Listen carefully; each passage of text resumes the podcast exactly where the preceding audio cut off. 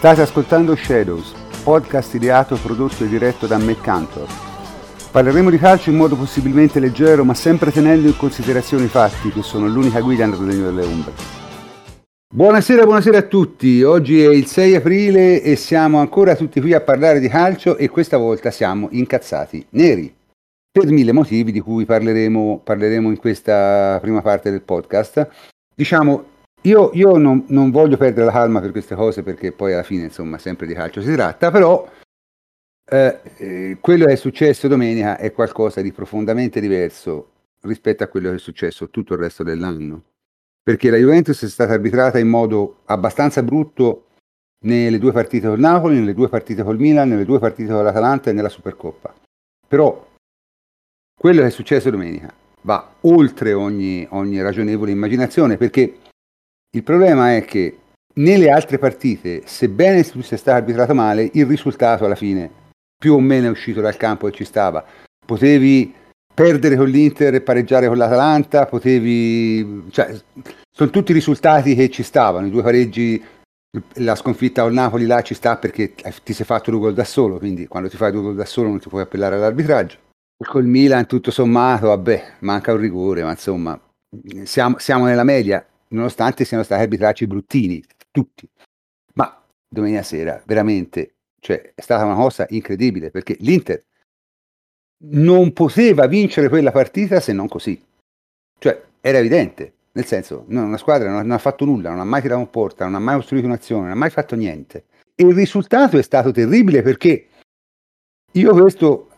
ve lo dico, quando poi a fine dell'anno faremo i conti, non è che alla Juve mancheranno tanto più di tre punti per vincere lo scudetto, eh? Io sono convinto di questo, perché sono convinto che davanti rallentano tutti, d'ora in poi.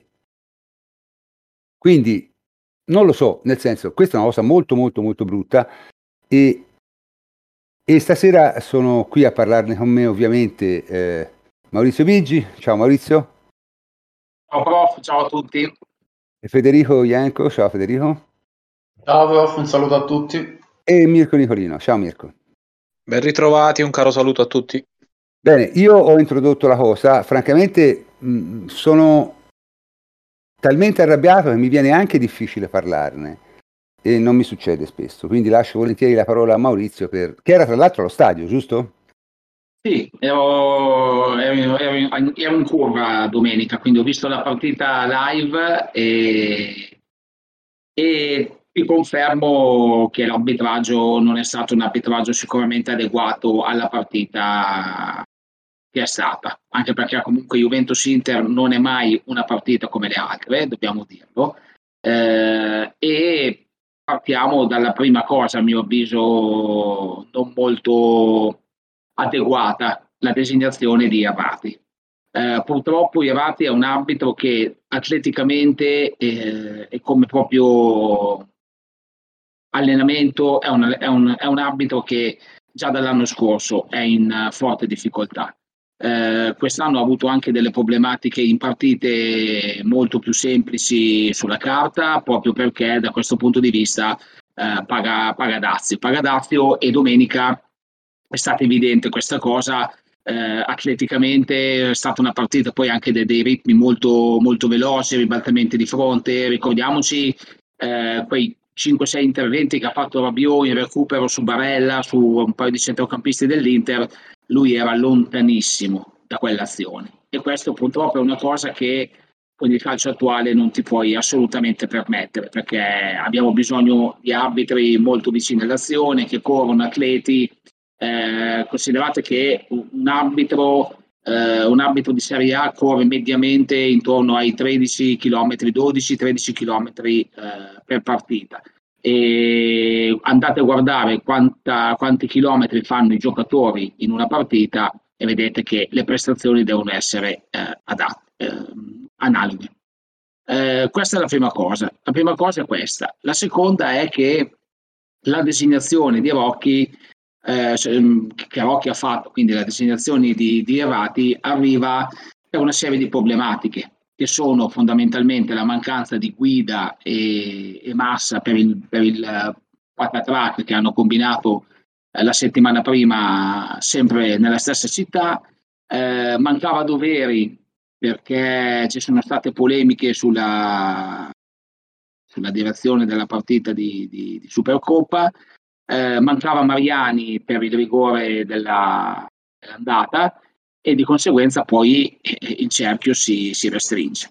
Ma qui abbiamo un problema, cioè noi non possiamo mandare un arbitro che, questo è un mio parere personale, ma vi, vi posso assicurare che parlando con addetti ai lavori all'interno del mondo arbitrale, mi hanno confermato anche loro e si trovano d'accordo, sta vivendo, ha vissuto negli ultimi anni di questa credibilità dal punto di vista arbitrale perché lo, lo, lo reputano uno dei migliori V A R al mondo. Qui però dobbiamo fare una distinzione molto netta, cioè un conto è fare il V A R, che è una cosa, un conto è andare in campo ed arbitrare, questo è un'altra cosa.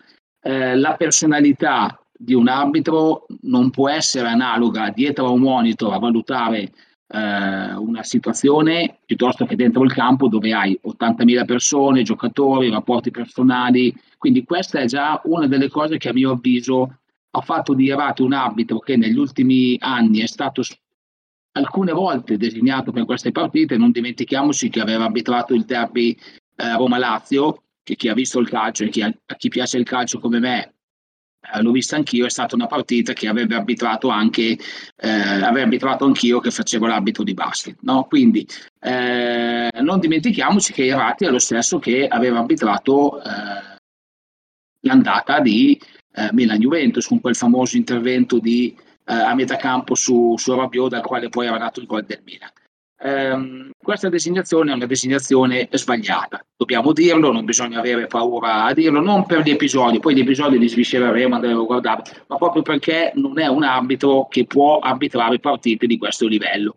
E io nei miei trentatré anni di, di arbitraggio ho imparato una cosa, che poi il campo, da noi si diceva il ventotto per quindici, che è la misura del campo da basket, nel calcio è il centodieci per settanta, sessantacinque, eh, è sempre poi il giudice unico. E il giudice unico campo ha dimostrato che Irrati non era adeguato ad arbitrare quella partita. Poi eh, nel corso della, della nostra chiacchierata vedremo di entrare anche un po' nei dettagli Eh, e cercare di dare un'interpretazione sugli episodi che sono accaduti e il perché sono arrivato a questa conclusione, ma insomma lo facciamo con, eh, con calma. Con, con calma, no, io guarda, la cosa che a me mi ha più colpito di quella che ti hai detto è Mariani non poteva arbitrare per il rigore dell'andata, cioè un, una ha dato un rigore alla Juve, non può più arbitrare la Juve.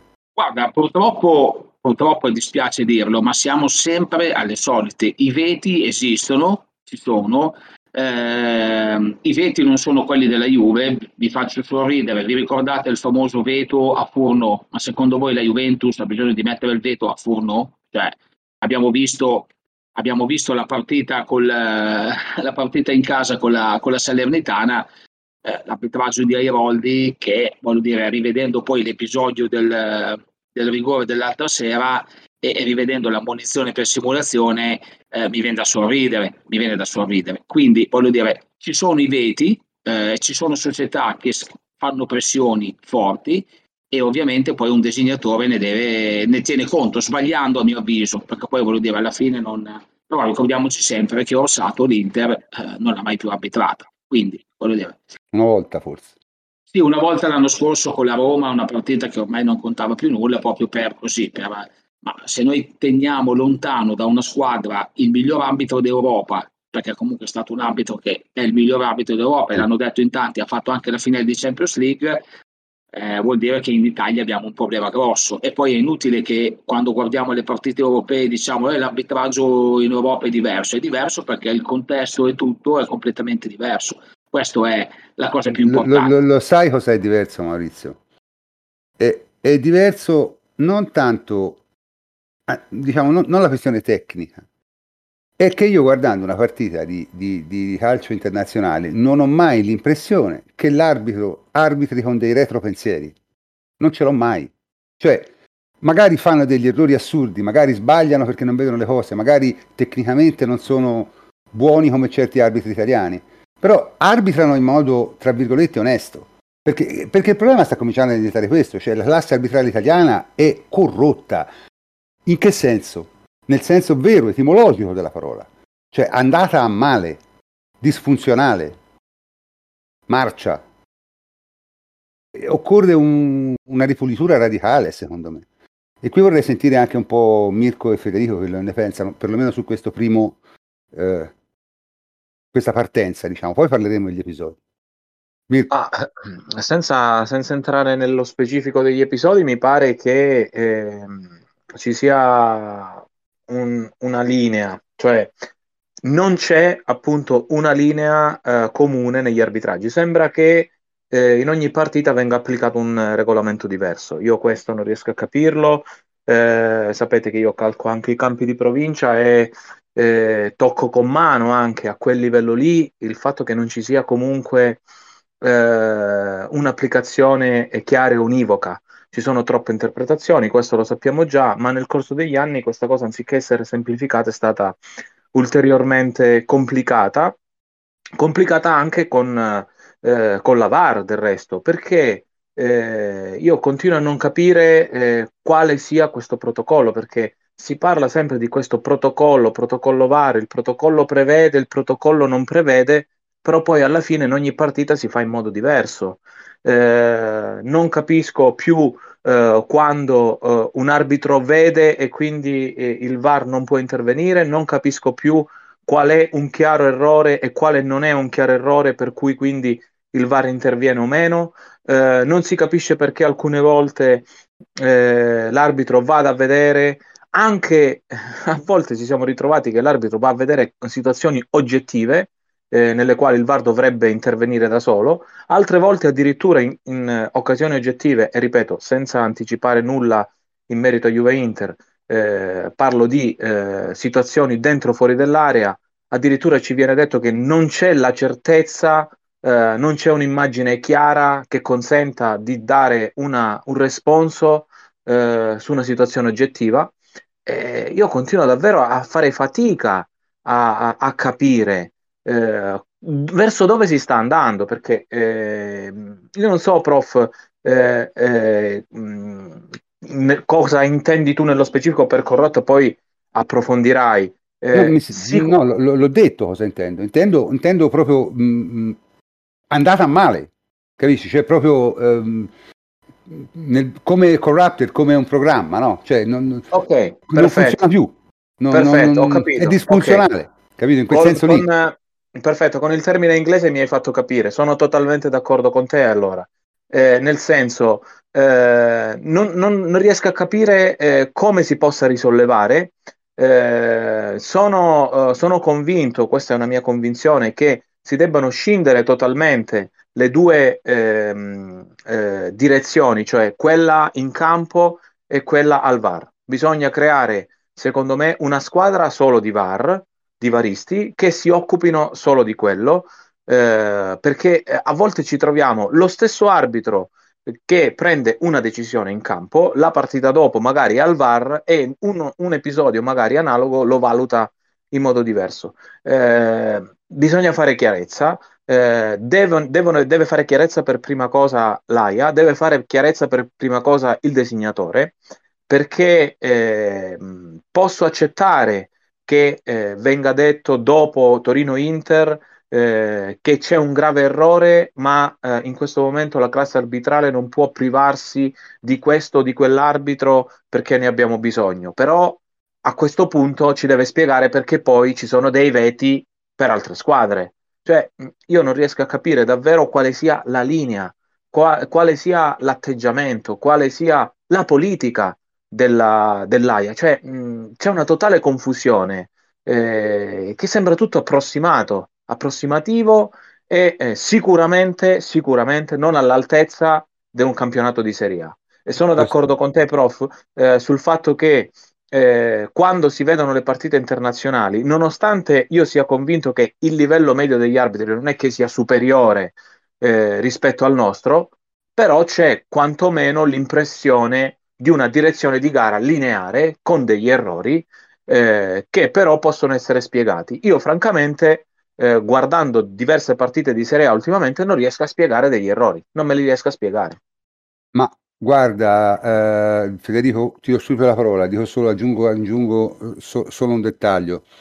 Il grosso problema è che io credo che gli arbitri eh, vogliano l'ambiguità, vogliano la discrezionalità, perché è l'unica spiegazione che mi posso dare, perché evidentemente è il modo in cui loro esercitano in qualche modo il loro potere, perché se no non si spiega. Cioè, se sono riusciti a rendere discrezionale il V A R, che era stato presentato come la, la cosa oggettiva, e oramai è assolutamente discrezionale anche quello. Interviene quando gli pare, su quello che gli pare, decide di non intervenire su cose ovvie, interviene su cose su cui in teoria non dovrebbe intervenire, fa sbagliare decisioni tecniche, perché la ripetizione del rigore è un errore tecnico, eh? Cioè, la, la possiamo girare come si vuole. Quindi è una cosa stranissima e, e, e ripeto, stiamo andando oltre la, la, la normale schifezza degli arbitraggi italiani. Questo è qualcosa che va oltre, abbiamo toccato un nuovo livello. Federico? Ma eh, a proposito di questo discorso, a me sembra, da come lo stiamo descrivendo, da come lo stiamo sviscerando, che stia, siamo tornati di fatto indietro di un po' di anni. Cioè, si è cambiato tanto per in realtà non cambiare nulla, perché parliamo di veti, cioè di squadre che sostanzialmente si scelgono gli arbitri, di, uh, de, degli arbitri che beneficiano di poca trasparenza nel loro operato per uh, navigare un po' nelle pieghe, nelle ombre del regolamento, per... Uh, uh, lasciami dire, per fare degli arbitraggi comodi, che è quello che abbiamo detto poi anche, le, anche altre volte, per non avere torto mai. Esatto, per non avere torto mai, e se, mh, soprattutto per, appunto, per fare arbitraggi comodi. E, mh, in Italia sappiamo come funziona, cioè l'arbitraggio comodo è quando tendenzialmente dai torto alla Juve. E ora parliamoci chiaro, poi c'è, si, si possono fare tanti discorsi, però di fatto uh, in, nel momento in cui un arbitro commette un errore a favore della Juventus succedono delle cose, viene visto in un certo modo, nel momento in cui commette un errore contro viene visto in un altro modo. E uh, con questo forse anticipo anche un, un tema che sarebbe venuto più avanti comunque nella discussione. Io, io lancio un po' una domanda aperta.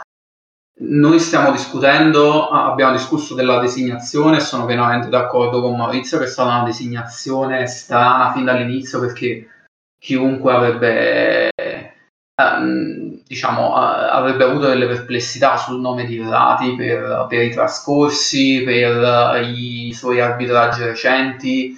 E, insomma, sapevamo che c'era il grosso rischio che, che perdesse la partita dopo un minuto, che è esattamente quello che è successo, perché Irrati ha perso la partita nel momento in cui ha fischiato un fallo sacrosanto, ha ammonito Lautaro ed è stato cerchiato il giocatore dell'Inter. Cioè, Irrati ha perso la partita in quel preciso momento, dopo non ci ha capito più nulla.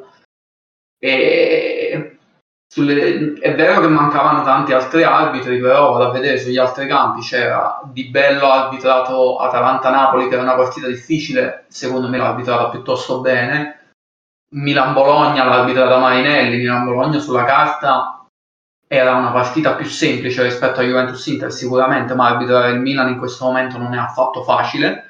E basta guardare le partite per rendersene conto. Infatti ci sono stati almeno quattro o cinque episodi in cui sono stati richiesti dei rigori, delle situazioni, cose completamente inesistenti, e però lui è stato comunque bravo a gestire la situazione. Per quel che riguarda Irrati, abbiamo detto che è stata una designazione sbagliata fin dall'inizio. Diremo più avanti sugli episodi cosa è andato, cosa non è andato, e penso siamo tutti d'accordo sul fatto che sia stata, che sia andata piuttosto male la direzione della partita. Dalle parole di Rocchi successivamente invece si dipinge un mondo al contrario, perché sembra, almeno quello che è emerso, che in realtà l'operato di Irrati sia stato giudicato positivamente, che non ci siano stati episodi contestati, compreso quello del rigore, compreso il rigore su Zaccaria, anche se quello è più una questione di V A R. E quindi ritorno alla domanda aperta che, che stavo facendo in precedenza. Noi facciamo tutti questi discorsi, ma eh, è un problema che al momento si pone realmente, eh, questo degli arbitraggi, o in realtà il mio dubbio è che ce lo poniamo soltanto noi, perché un arbitraggio così in Juventus-Inter passa completamente sotto silenzio, anzi viene accettato quasi con favore dal resto degli addetti ai lavori, mi, mi sento di dire, non solo dei tifosi, ma anche calciatori, dirigenti, commentatori e quant'altro, perché di questo arbitraggio fra una settimana sarà bello dimenticato e Irrati non sarà fermato, come è successo ad esempio a Massa o a Guida. Perché se fermano anche Irrati e l'altro, poi non hanno più nessuno da mandare, questa è la banale realtà. Cioè, nel senso, e mentre, diciamo, l'errore, cioè nel, nella partita Torino-Inter l'errore è stato clamoroso, cioè in un mondo normale Massa finisce di arbitrare il giorno dopo, perché uno che mente, perché quello è mentire, guardando le immagini dice ma è un arbitro impulsivo, no, ha detto una cosa che non era vera, e dire cose che non erano vere in italiano vuol dire mentire. Ha mentito e tratto in inganno l'arbitro di campo, deve smettere di arbitrare, non deve più prendere un soldo, più, perché oltretutto questi guadagnano anche bene, eh? Perché non ci scordiamo, non è che stiamo parlando di terziari francescani o gente che fa questo per passione. Ci sarà anche la passione all'inizio, ma adesso ci sono i soldi, e non pochi, e non pochi. Ok? Comunque, veniamo, veniamo agli episodi. Cominciamo subito dal primo, che è incredibile. Primo minuto, Lautaro fa un fallo da espulsione, perché quello è un fallo da espulsione, perché se te alzi la gamba a due metri e tiri un calcio in faccia al tuo avversario spaccandogli un sopracciglio, è rosso diretto, secondo tutti i regolamenti. Chiaro? Perché c'è la, la pericolosità, l'avventatezza, la violenza, c'è tutto.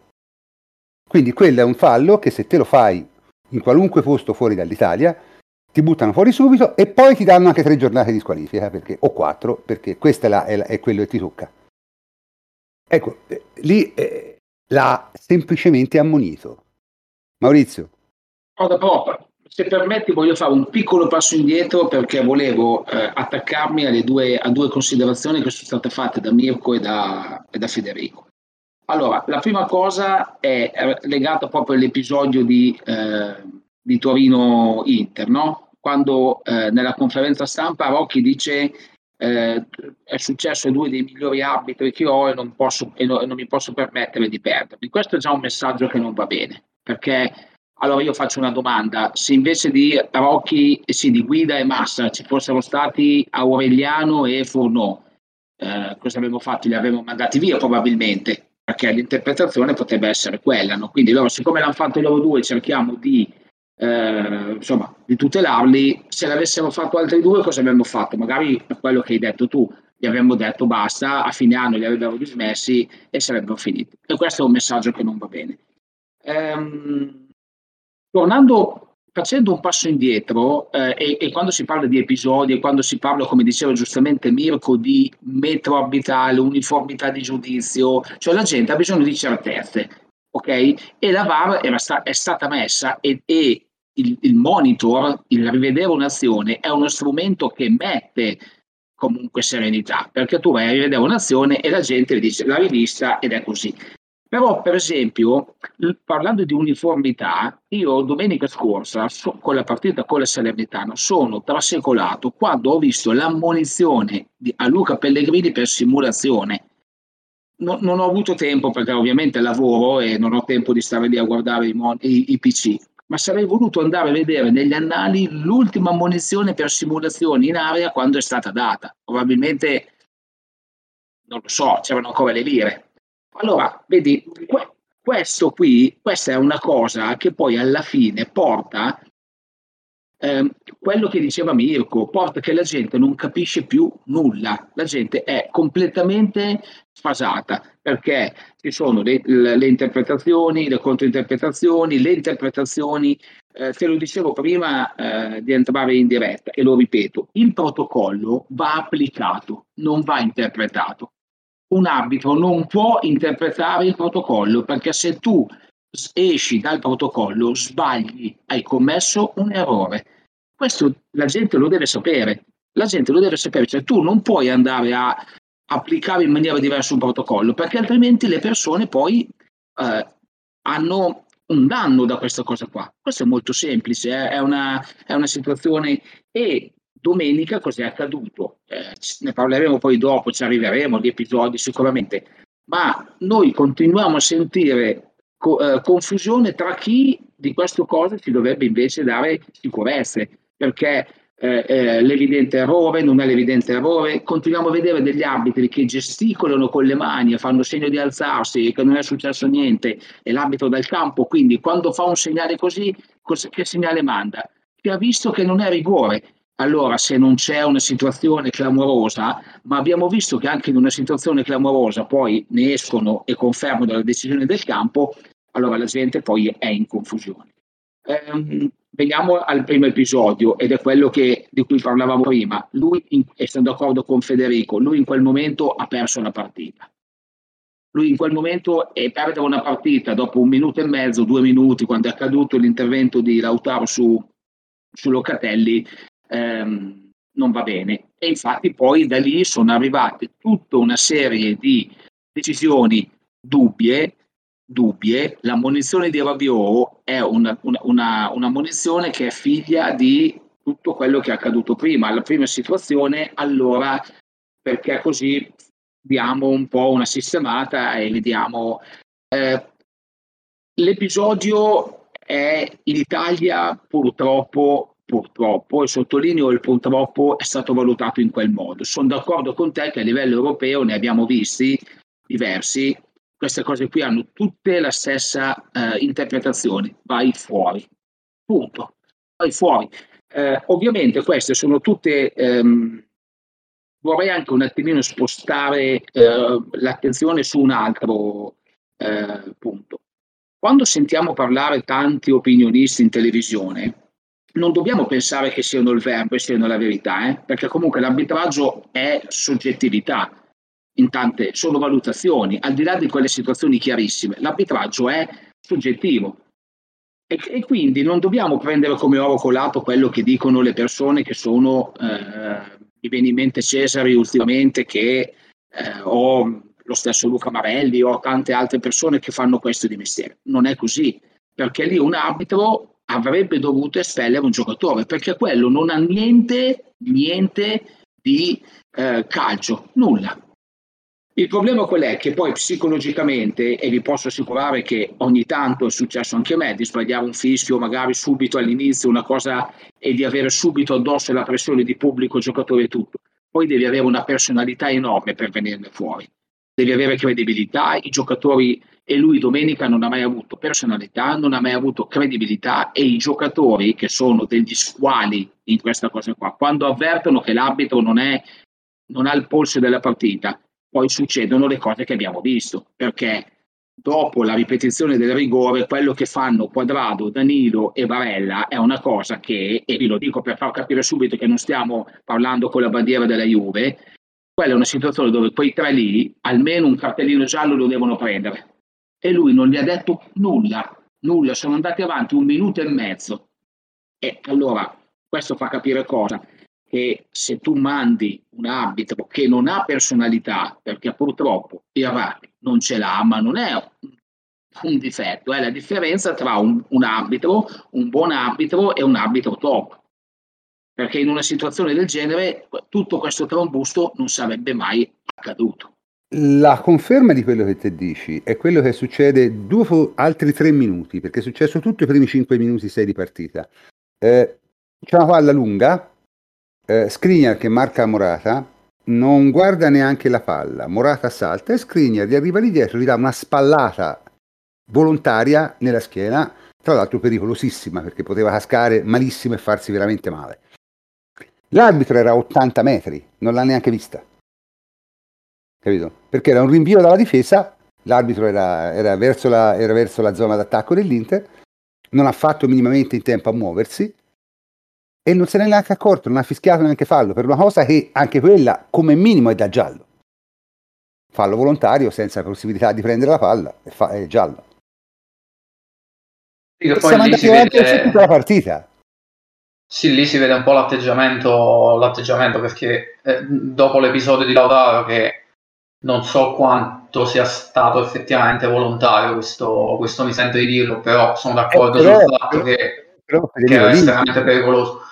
No, non c'è niente la volontarietà. Lo so, lo so, lo so, lo so eh, per dire eh, che invece quello di Skriniar è, è un intervento pericoloso e anche intenzionale, perché lì tu vai proprio da dietro su un attaccante che sta saltando e non ti può vedere, lo sbilanci in una maniera tale che tu sai benissimo che lì può cadere e, e, e farsi male, e viene, cioè, ed è lecito pensare che lo abbia fatto apposta per cercare di toglierlo dalla partita, o quantomeno Uh, non so, di fare un intervento un po' intimidatorio così, e, e il, questo è figlio del fatto che l'arbitro aveva già dato ampiamente l'impressione di, di consentire un certo tipo di partita, un certo tipo di intervento. Poi lì appunto Irrati era lontanissimo, non ha visto nulla, non, non ricordo ora nemmeno se abbia fischiato fallo, sicuramente no, non, non ha dato giallo, fallo. Ma probabilmente non ha nemmeno fischiato fallo. Queste sono cose secondo me incredibili, incredibili da vedere su un campo di calcio, ecco. Allora, se posso, poi no, aspetta, forse voglio, facciamo parlare anche Mirko, scusami, poi così teniamo una scaletta, voglio, almeno esprimiamo tutti un parere su questo. No, ma mh, ho, ho poco da aggiungere, se non sull'episodio specifico di Skriniar, che io ho notato anche eh, che nella caduta del nostro attaccante lui alza anche la gamba, a ulteriore conferma che fosse un intervento, mh, come diceva Federico, intimidatorio e eh, subdolo, ecco, anche vigliacco per certi versi, che non è stato l'unico tra l'altro, perché eh, sempre nel primo tempo ci sono altri due eh, interventi netti sull'uomo in cui Skriniar eh, in un caso è su Vlaovic, eh, non guarda nemmeno la palla, va diritto su, eh, su Vlaovic, eh, lo manda per terra con una spallata e alzando poi in seguito anche il gomito, Eh, senza che, che, che l'arbitro intervenga. Lì è, è palese che ormai l'arbitro ha perso, ha perso la partita, la partita di mano, eh, ma lo si capisce, come giustamente dicevate, già dalla munizione di Rabiot, che per me eh, questa, questa cosa è passata in cavalleria. Ci si è soffermati tanto sul secondo fallo di Rabiot su, su Lautaro, ma eh, si è dato per scontato che quell'intervento di Eh, Rabiot eh, in cui ha preso il giallo fosse giallo. Per me quello lì non è mai giallo, perché se è giallo quello, allora l'intervento di Lautaro su Chiellini, che eh, ho sentito che Chiellini fosse già in caduta, ho capito, questo non è, non è una giustificazione per Lautaro, che comunque mantiene il piede eh, abbastanza teso, eh, allora quello è già un altro rosso per, per Lautaro, perché se il metro è giallo per l'intervento di Rabiot, allora quello di Lautaro su Chiellini è rosso diretto, non è nemmeno giallo, è rosso diretto, e, e lì eh, Lautaro non prende nemmeno il secondo cartellino, cioè eh, è una gestione dei falli, eh, io l'ho definita fantasiosa, ma eh, perché no, voglio essere è, buono eh. Cioè è una cosa incredibile, io ripeto, io non, non vedevo una cosa del genere dal, dal campionato, dal primo campionato post calciopoli di Ranieri. Quello vabbè, si sapeva, lo faceva apposta, ma io una cosa del genere non, non la vedevo da dieci anni, cioè perché veramente, cioè io non mi arrabbio quasi mai per queste cose, ma sab- domenica sera mi sono veramente arrabbiato, perché dico, ma siamo impazziti, ma che devo vedere? Cioè no, non è una cosa seria. Siamo a livelli del campionato rumeno quando c'era Ceausescu. Non, non... Perché, visto che abbiamo cominciato a parlarne, appunto, ulteriore episodio, il secondo giallo di Lautaro. Cioè, quello è, è arancione, non è il secondo giallo. Quello, come fallo singolo, è arancione, perché te entri col piede a martello su non scivolata. Come fa a non essere un cartellino di qualunque colore? Ma anche lì, al solito, è il terrore, no? Butto fuori uno dell'Inter, non posso più arbitrare l'Inter nei prossimi tre anni. E magari non mi fanno fare neanche il VAR. Capito? Cioè, eh, purtroppo in Italia siamo a questo livello ormai. E questa è una cosa veramente sgradevole, molto sgradevole.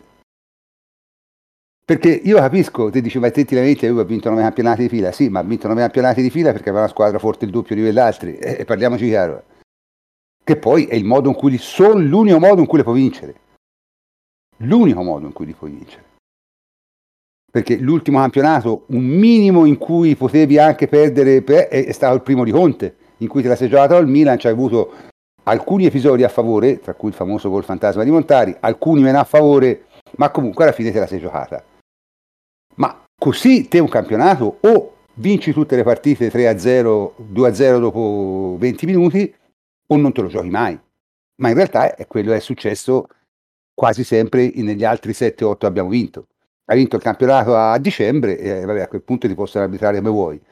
Senza contare avevi una squadra molto più forte, per cui magari dopo, dopo una partenza come quella di, di, di, di, di domenica eh, appoggiavi le palle in testa a, a Irrati e vincevi tre a zero uguale, capito? E il problema è che non siamo più forti così, e allora si vede davvero, si comincia a vedere veramente veramente quello che succede. E il problema è: bisogna liberarsi di questa classe arbitrale, bisogna, bisogna farlo, perché finché si continua così eh, sarà, sempre, sarà sempre peggio, perché quelli giovani vengono con la stessa mentalità. Pensate a un Furnò. Furnò è considerato un astro nascente eh, dalla classe arbitrale. Pensa, pensa un po' come siamo ridotti. Maurizio? Ah, guarda, io sono convinto di una cosa, eh, perché la, la, la psicologia arbitrale un po' la conosco e capisco nella testa di un arbitro che è un essere umano, ricordiamocelo sempre, non è una macchina, non è un computer. Eh, quella che io chiamo la sudditanza inversa, no? Cioè eh, questo fatto di eh, sapere che, e dobbiamo essere onesti e dirlo senza nessun problema, perché altrimenti poi ci copriamo anche un po' di ridicolo, secondo me, che arbitrare la Juventus è una cosa che fa piacere a tutti perché è una società blasonata, però arbitrare la Juventus non è come arbitrare le altre squadre. Perché? Perché l'attenzione mediatica che ha l'arbitro che va ad arbitrare la Juventus non è la stessa che ha un arbitro che va a arbitrare un'altra partita. Questo lo dobbiamo dire, altrimenti, ed è un mio parere, sia chiaro, però voglio dire, visto che siamo qua, chiacchieriamo, io esprimo le mie opinioni. Questo cosa comporta? Comporta che spesso nel dubbio eh, uno ci pensa, ma non è un, un uh, ti ripeto, non è una, una questione legata a chissà che, perché facciamo vincere, facciamo perdere, no, è proprio una questione, è un meccanismo mentale che si mette nella testa di un arbitro, il quale dice: caspita, ma se io poi, perché ormai gli episodi, cioè io ti ripeto, l'ammonizione di Luca Pellegrini la settimana scorsa, con il V A R che poi va a vedere, e il contatto c'è stato comunque, perché se dobbiamo dirlo, se avesse, fi- se avesse, fischiato, se avesse fischiato a rigore non ci sarebbe stato nessun problema, il V A R non gli avrebbe dato nulla.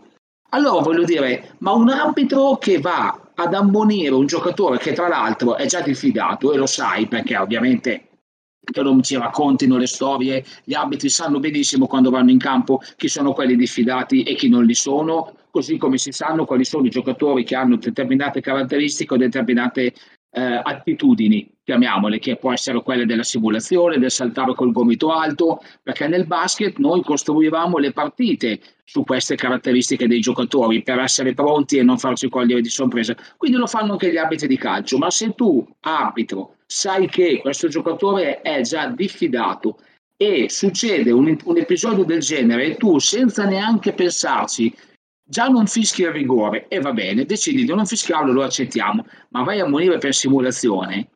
Il, io, io lo dico sinceramente, eh, il fatto che tu vada un po' a fare il fenomeno è logico che poi, poi il prof si incazza, lo so, il tifoso si incazza, lo so, perché io l'altra sera allo stadio avevo di fianco della gente che faceva dei commenti che erano dei commenti che avrei fatto anch'io, perché si aspettano, non si aspettano certe cose di fronte alle evidenze.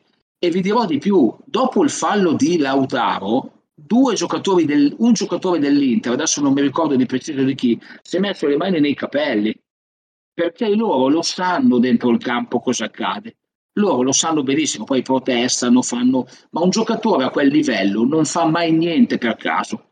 Questo vale per il basket, vale per il calcio. A, que- a quel livello un giocatore professionista non fa mai nulla per niente. Lì Lautaro il piede lo deve togliere, lo deve abbassare perché è già in ritardo. Lo lascia lì, la chiamano quelli bravi. Adesso io sto studiando anche il regolamento del calcio perché mi piace, no? Vedo, mi piace lo sport, lo vado a vedere e mi piace conoscere le regole, se no poi sto zitto. Il rugby, che non so una regola, non lo, lo guardo raramente ma non dico mai nulla.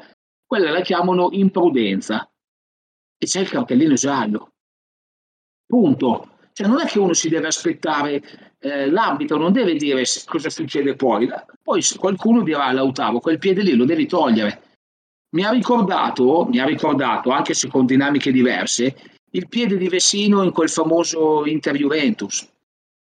Allora, eh, questi retropensieri, e, e sono d'accordo con te sul fatto che non andrebbe cambiata radicalmente la classe arbitrale, secondo me andrebbe cambiato radicalmente il modo di seguire il calcio e tutte le persone che sono intorno al calcio, che, che hanno fatto quelli che io chiamo gli avvelenatori di pozzi, che hanno reso questo sport uno sport che ormai in Italia secondo me non avrebbe più ragione di esistere così com'è, perché non capisco uno sponsor come possa mettere dei soldi dentro questo gioco qua in queste condizioni, e soprattutto il fatto che si fa passare sempre in cavalleria ehm, quello che accade quando gioca una squadra e poi tutto il resto invece viene lasciato andare e, e va sempre bene. Questo secondo me è una cosa sbagliata. Non è un problema solo della, della classe arbitrale, io la voglio anche un po' difendere, perché non è bello arbitrare in un clima del genere, non è bello avere sempre gli occhi addosso e non è bello sapere che oltre alla stampa magari poi il tuo disegnatore non ti fa più arbitrare una squadra perché, perché, e questo non va bene. Secondo me questo non va bene.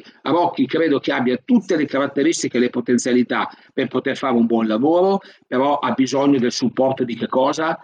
Ha bisogno del supporto della federazione, ed è questa una cosa che noi sottovalutiamo sempre. La pot- il potere delle federazioni è grandissimo e le federazioni non mettono eh, gli arbitri spesso nelle condizioni di poter operare in maniera serena e mh, soprattutto proteggendoli e lasciandoli lavorare in santa pace, sbagliando anche in santa pace, perché un arbitro ha il diritto di sbagliare, perché altrimenti se noi pensiamo che possono sbagliare tutti, ma l'arbitro non può sbagliare mai, non guardiamo più il calcio, non guardiamo più il basket, non guardiamo più lo sport dove c'è un arbitro. Però è la federazione che deve tutelare. E la federazione che cosa sta facendo? Sta tutelando la Juventus? Vi faccio rispondere a voi. Ma guarda, il problema è grosso, perché secondo me sì, l'arbitro ha diritto di sbagliare, ma in tutti i lavori del mondo chi sbaglia paga. Questo è il punto. E qui A me, mi fa, a me pare che un arbitro paghi o non paghi a seconda del, del, del, del, di come tira il vento, capisci? È ovvio il diritto di sbagliare, ma d'altronde lui ha quel lavoro lì. Se te non pagano, eh?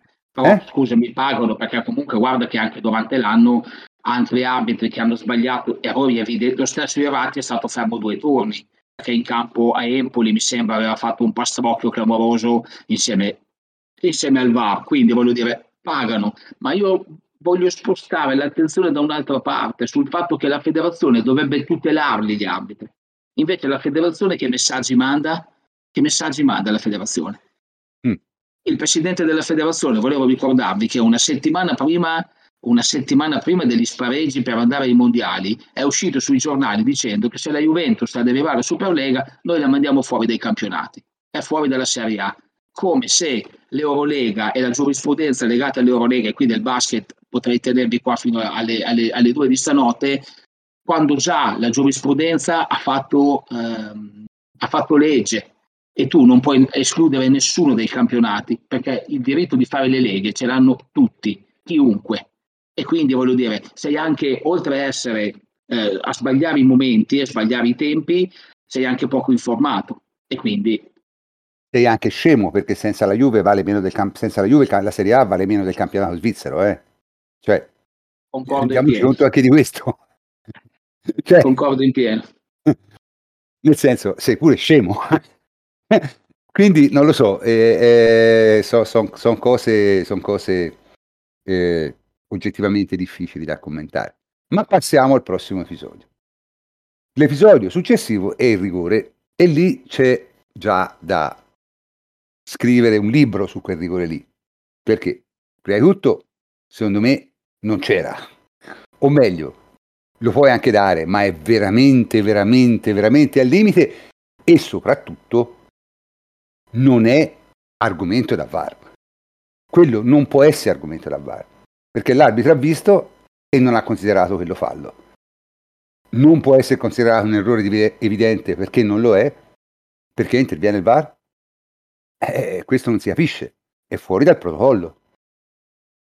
Seconda cosa, eh, il rigore viene battuto. Allora, lì la dinamica è abbastanza chiara. Il rigore viene battuto, viene respinto e sulla palla arriva Danilo, che era partito in posizione regolare, e subisce fallo. A quel punto l'azione è finita. Cioè non c'è più V A R. Secondo tutte le regole che io ho letto in questi giorni, non esiste più V A R.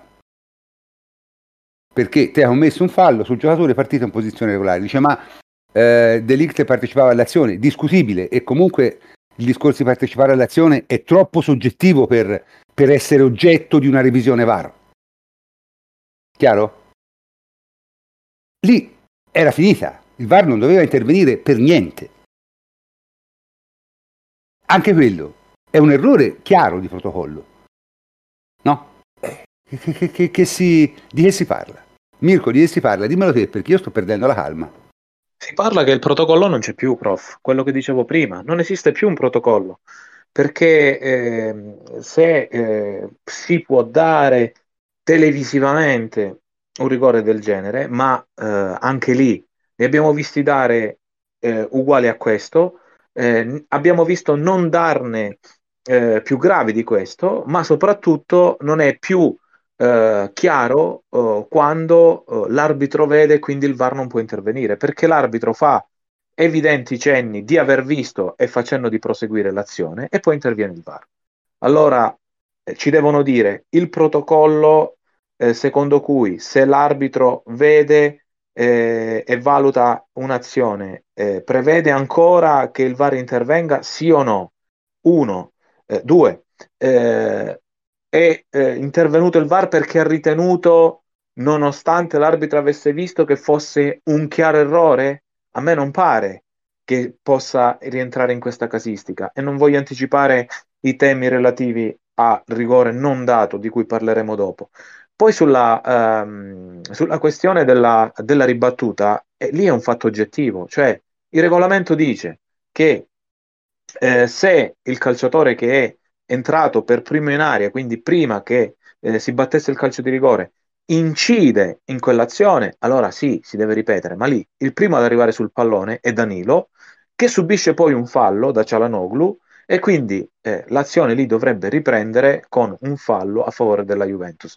Io francamente eh, sono rimasto basito del fatto che nessuno abbia commentato così questo episodio, cioè Eh, tutte le moviole che ho letto hanno dato per scontato che quel eh, rigore eh, sia stato ribattuto correttamente. Lo stesso Inzaghi dice, addirittura Inzaghi va oltre addirittura Inzaghi va oltre e dice quel rigore non doveva nemmeno essere ribattuto perché avevamo segnato. Cioè qui siamo fuori di ogni... Inzaghi, Inzaghi, Inzaghi è terribile, perché come, cioè, è veramente l'allenatore ideale del, per l'Inter, perché non solo non sa vincere, non sa perdere, ma, ma non sa neanche vincere. Ma eh, prof, qui io eh, poi... dopo la partita, dopo la partita di, di, di ieri sera, io immagino quelle che avrebbe detto Allegri se avesse vinto lui come l'Inter, capisci? Eh, eh, bravo, prof, stavo arrivando lì. Di tutto tranne che di quello. Sto, sto arrivando lì, prof. Voglio sen- avrei voluto sentire l'intervista di Simone Inzaghi a fine partita se la Juventus avesse vinto uno a zero con un rigore sbagliato, poi ribattuto per lo stesso motivo. Io avrei voluto sentire l'intervista di Simone Inzaghi a fine partita. Secondo me, secondo me, con quel filo di voce che gli sarebbe rimasta, avrebbe fatto fe- fuoco e fiamme. Cioè... Ma questo è chiaro, ma, ma il problema, il problema grosso è che questo è, è un po' una cosa che fanno tutti, non è solo la caratteristica di Inzaghi. Ma il problema è che Inzaghi è veramente brutto, perché lo fa dopo che ha vinto. Capisci? Non e questo solo, è il problema. Lo ci, fa mette il carico, ci mette il carico ricordando, cioè dicendo che, se, che lui all'andata ha subito con la Juventus delle decisioni arbitrali avverse ed è stato zitto, che poi non è vero che è stato zitto, perché ho parlato pure tanto. Qualificato, se non è... o, o diffidato addirittura, no? Uh-huh. Mm. Lo, lo ricordo dopo la partita col Torino, disse io non parlo perché ho già pagato contro la Juve, ho già detto eccetera, sembrava. Comunque Sì, ma è questo, ass- è questo assurdo problema di questa narrativa, cioè veramente io, io son, mi, sto, mi sto stancando, mi sto stancando, mi sto stancando. Cioè spero, spero solo che la Juve l'anno prossimo faccia una squadra talmente forte che batte tutti come ha fatto per sette otto anni senza discussione e si finisce lì, perché veramente questa è, è una cosa straziante, è straziante, non, non è sopportabile. Su quell'episodio lì, onestamente, eh, un'altra cosa che volevo aggiungere eh, a supporto di quello che diceva anche Maurizio all'inizio, che manca proprio, eh, oltre che chiarezza sul protocollo, manca anche uniformità di giudizio. Io quello che vedo da due o tre anni che succede negli arbitraggi, che considero, almeno dal mio punto di vista, una cosa abbastanza grave nello svolgimento di un campionato, è il fatto che ci siano delle regole che puntualmente valgono a inizio stagione e vengano rimodulate nel corso dell'anno, perché ora l'intervento su Dumfries di Morata è stato paragonato al fallo che a inizio anno proprio con l'Inter ci, ci consentì di pareggiare con il rigore su, su Alexandro. E però eh, c'è anche da dire che quell'episodio generò una portata di polemiche tale da arrivare a dire a un certo punto che quei rigori, che poi eh, vengono definiti rigorini da, dagli addetti ai lavori, non devono essere assegnati. E le, le, da quello che a me come spettatore esterno era parso di capire, è che le linee guida poi dell'AIA fossero cambiate, ovvero di non fischiare questo tipo di contatti così lievi e eh, non fischiare rigori, insomma, per qualsiasi contatto in area. Quindi già questo secondo me è sbagliato, perché nel corso di una stagione delle partite le giudichi in un modo, altre partite le giudichi in un altro, poi magari fai delle cose, torni indietro sui falli di mano, ne abbiamo viste di ogni da, da due anni a questa parte, quindi anche questo secondo me è un problema. I problemi sono molti, che stiamo parlando di V A R, ma, ma, ma, la, ma la, la cosa tragica è che se in questa partita non ci fosse stato il V A R sarebbe stata arbitrata meglio, cioè capisci? Siamo arrivati a questa... a questa follia, e questo ci porta all'ultimo episodio, che secondo me in un crescendo rossiniano è veramente il più surreale di tutti, perché lì siamo veramente al dadaismo. Episodio del secondo tempo, eh, eh, Zaccaria mi sembra subisce un fallo, l'arbitro fischia il fallo, Zaccaria è dentro l'area di rigore, il V A R non controlla quello che deve controllare dal protocollo, perché quello c'è scritto. Cioè se lui fosse dentro o fuori l'area di rigore, era al limite, il V A R deve guardare. Non lo fa. Perché non lo fa? Errore tecnico gravissimo. Perché quella è una di quelle cose per cui era stato messo il V A R. Perché il V A R era stato messo per dirimere delle situazioni di questo tipo. Palla dentro, palla fuori, fuori area, dentro area. Chiaro? E quindi quella secondo me è, diciamo, l'apoteosi di quella partita.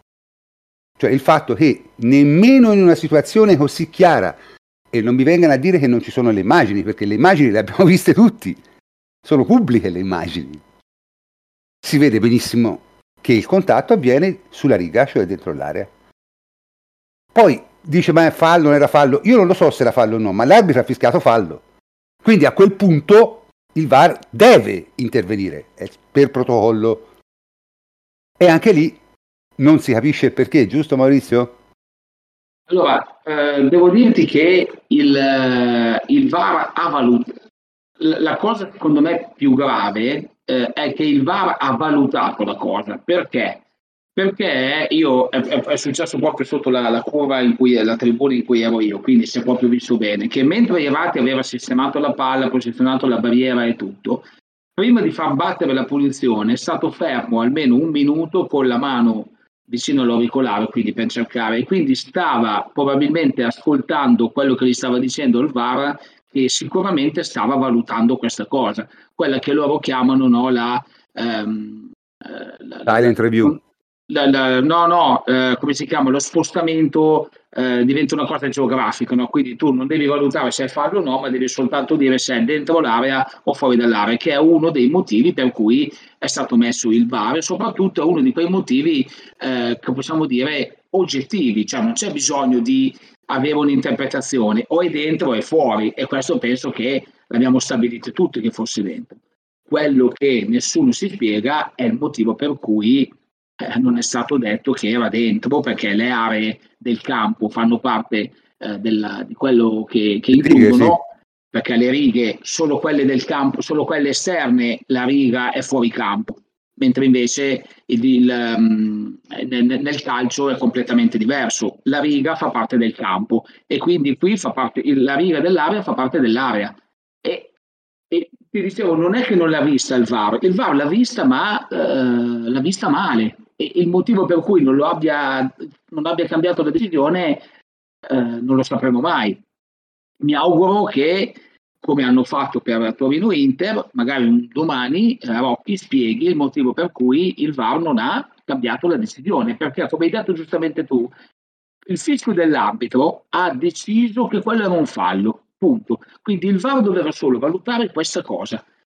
L'ha fatto, perché mh, se andate a vedere le immagini si vede, ma dal campo si ma vedeva all- bene. Allora, voglio dire, o sono, o sono dei criminali o sono completamente ubriachi quando stanno no, al bar. Cioè, è girata, non è possibile. È, gi- è girata questa voce che non c'era una eh, chiara immagine che stabilisse quello. Posso dirti qual è la mia interpretazione, eh, vedendo un po' e guardando un po' le, le cose, sentendo anche che probabilmente non, a- non avevano un momento chiaro in cui è, è nato l'impatto che ha del fallo.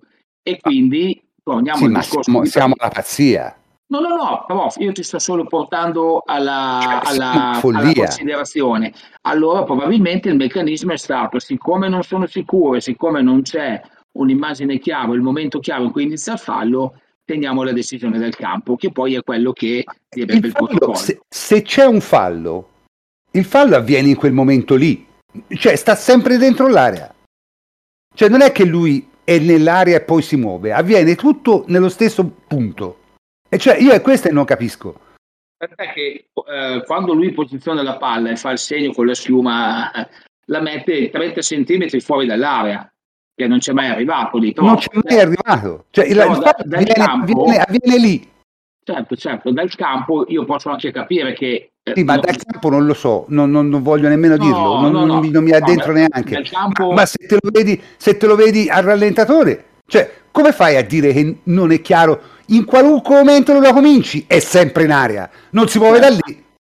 No, no, ma io cioè, detto... io, a me queste no, cose mi fanno impazzire. No, io sono d'accordo con te, perché ti dico una cosa, ehm, ripeto, questa è una situazione oggettiva, è oggettiva. L'hanno visto tutti, l'hanno visto tutti, e quello che non va bene per noi arbitri quando si va al V A R, quando si va, è che se una cosa la vedono tutti, gli unici che non la vedono sono i due che stanno guardando un monito. Ehm, però abbiamo avuto la conferma la settimana prima che, che bisogna, guarda, ti dico, ti dico qual è eh, a mio avviso l'errore Ehm, che rientra un po' nel discorso tuo, cioè, scusa, che faceva Mirko, eh, mi sembra l'avesse fatto Mirko, no? Quello di separare le carriere, no? Quindi fare la, il, eh, sì. il gruppo, esatto Mirko, eh, sono d'accordo con, per questo, perché alla fine poi il discorso qual è? Che tu quando vai a vedere una situazione all'instant replay, e questo vale per tutti gli sport, non devi andare a cercare qualcosa che confermi quello che ha fischiato l'arbitro, no. Tu devi andare a vedere che cos'è realmente accaduto, perché se tu vai a cercare qualcosa che serva per confermare qualcosa che, ehm, che, che, che hanno visto tutti, allora eh, qui, qui poi diventa un problema, perché tutti hanno visto una cosa ma tu stai cercando invece quell'immagine o quel frame che ti permette di dare ragione al tuo collega in campo, e poi saltano fuori i patatrac di eh, Torino-Inter. E salta fuori, a mio avviso, il, così ti dico la mia, il patatrac sul, sulla ripetizione del rigore, perché poi andando a vedere Danilo arriva prima, ma probabilmente la valutazione che ha fatto il V A R è stata quella di ehm, considerare De Ligt come ehm, partecipante attivo a quel contrasto e di conseguenza, essendo entrato in prima, di far ripetere il rigore. Però ripeto, noi dobbiamo, quando si vanno a vedere le immagini, bisogna andare a cercare quello che è accaduto realmente. Eh, ma tu capisci che ragionando così, qualsiasi decisione tu prendi è quella giusta. Ma certo, eh beh, ma certo, prof, ti voglio portare, ti volevo portare qua con il ragionamento, ti volevo portare qua, perché alla fine il concetto è quello, tu prima o poi un'immagine che magari ti può lasciare un dubbio, la trovi.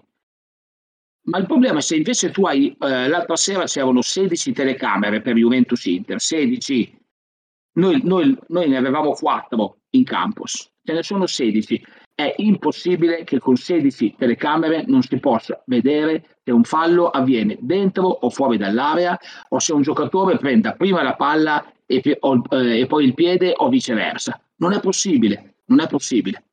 E quindi il concetto qual è? Che oramai ci siamo andati a mettere, in, ci sono andati a mettere, parlo dei miei colleghi, in un cul-de-sac da cui venire fuori è, sarà veramente difficile, perché ormai hanno creato tutta una serie di precedenti, tutta una serie di, di, di, di casistiche, tutta una serie di episodi che alla fine poi invece di portare chiarezza hanno appesantito ancora di più quelle che sono, eh, quello che è il, um, l'argomento V A R, e adesso saltarne fuori veramente secondo me si fa fatica, secondo me si fa fatica, ma non lo dico, lo dico proprio da, da, da ex arbitro, da uno che conosce, perché poi quando entri in questi meccanismi poi diventa difficile saltarne fuori.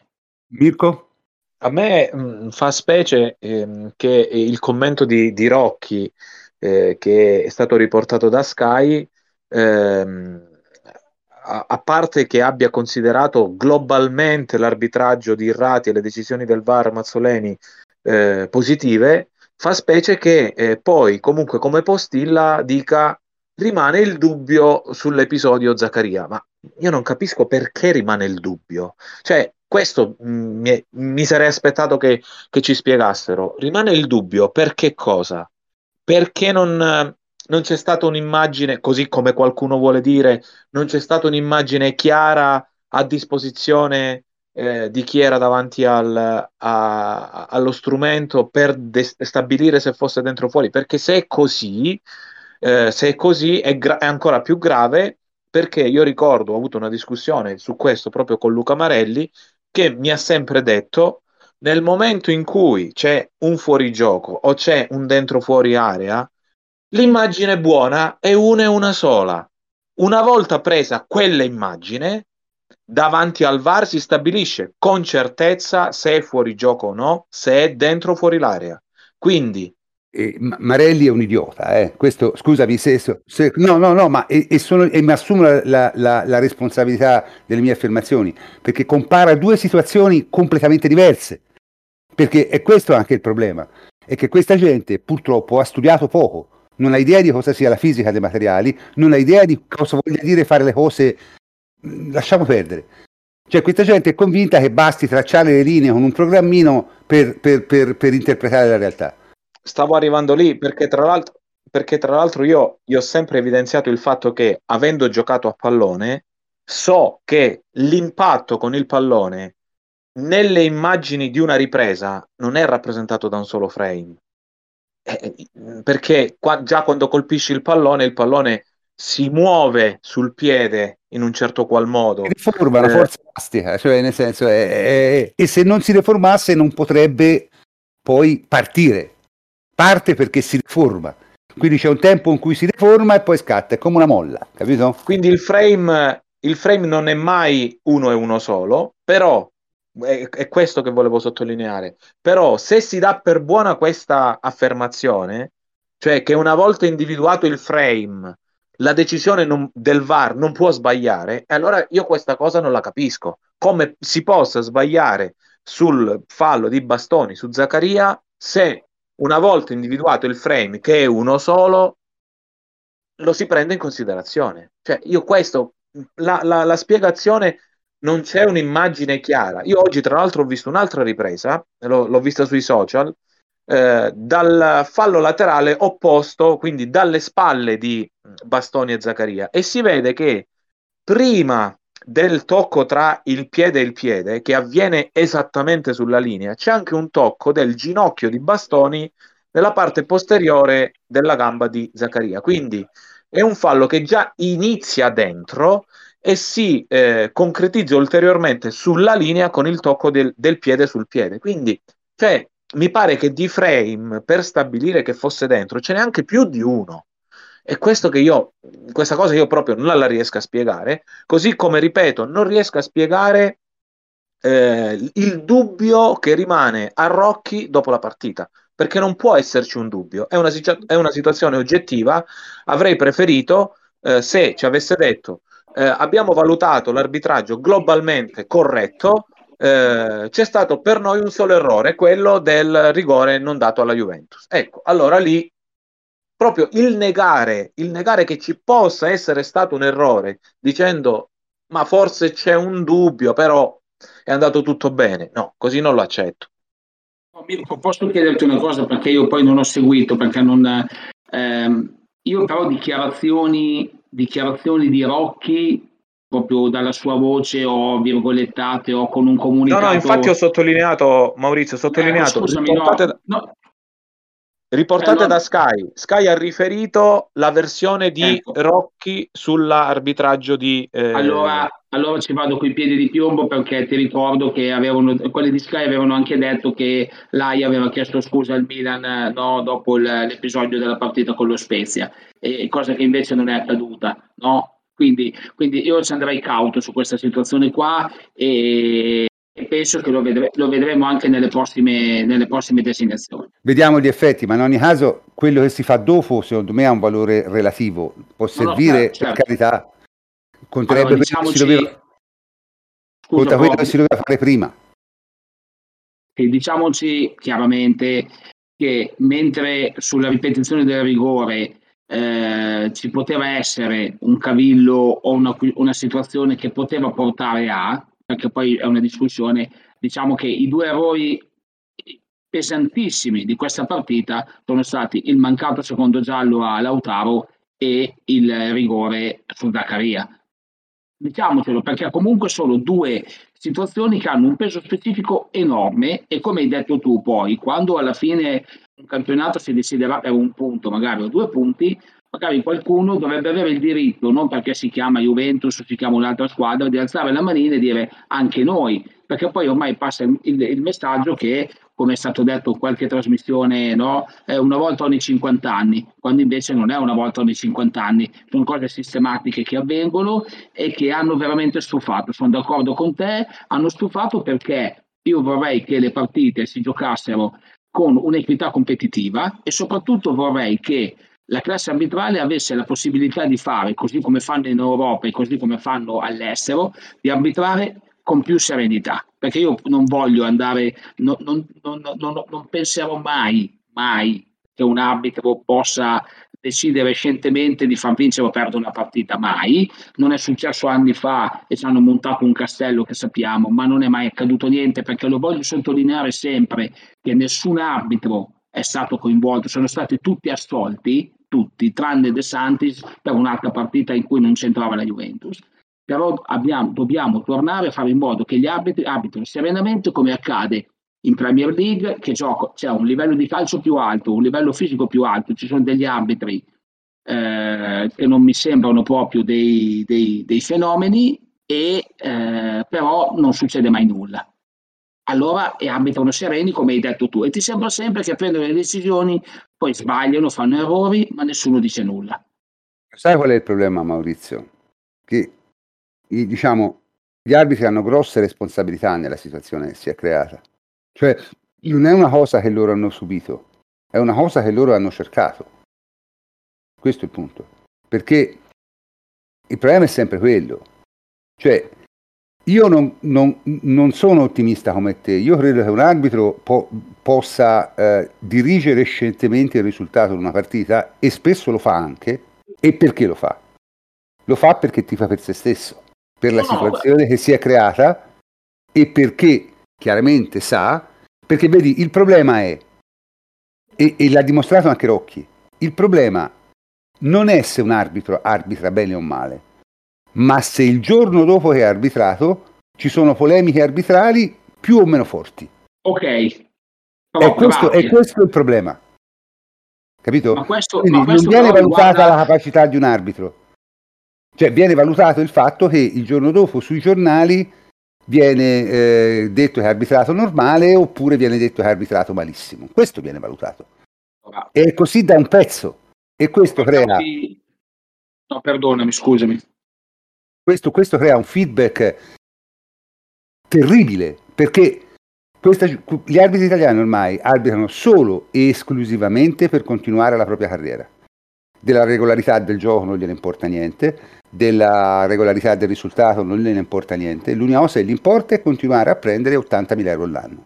Su questo però no, no, no, non sono d'accordo, ti posso assicurare che un arbitro ehm, un arbitro av- avrebbe bisogno e ha bisogno di avere serenità. In questo momento purtroppo la classe arbitrale serenità non ne ha, perché c'è una federazione che sta facendo di tutto eh, pur di dare tranquillità, e sono d'accordo con te sul fatto che il problema grosso è Eh, se c'è polemica sui giornali o se non c'è polemica sui giornali, perché alla federazione, alla politica interessa quello, non avere eh, casini, non avere... E ovviamente cosa succede? Poi una persona, anche senza volerlo, quello che io dicevo, la sudditanza inversa, uno poi dice ma io devo stare lì nel dubbio, andarmi a mettere in che cosa, e questo è, è l'errore madornale, è quello che poi accade, e accade anche a volte inconsciamente, però è una situazione che deve risolvere la federazione, fidati, almeno questo è il mio parere, non, non è secondo me, secondo me lì stai dando un po' troppo credito. No, no, invece no, no, perché conosco, so le fatiche, so i sacrifici, so il lavoro che si fa e quanto un arbitro ci tenga, finita la partita, aver fatto un buon lavoro. Il problema è un altro, non dimentichiamoci, non dimentichiamoci il presidente della federazione che, che nel duemilacinque disse, mi raccomando nel dubbio, no, eh. Eh, non, questo è quello che non va bene, è quello che comunque... non è una frase così diretta, ma un presidente di federazione che la settimana prima dice che la, se la Juventus va, eh, andrà alla Superlega non potrà partecipare alla Serie A, è un messaggio questo chiarissimo che manda, è un messaggio quasi, quasi intimidatorio, cioè, ma io voglio dire ma, ma non è ma... possibile. E sì, poi scusa questo... però Maurizio, questo fa ridere i polli però, eh ma non cioè, è vero però. Il livello, cioè, per chi è intimidatorio?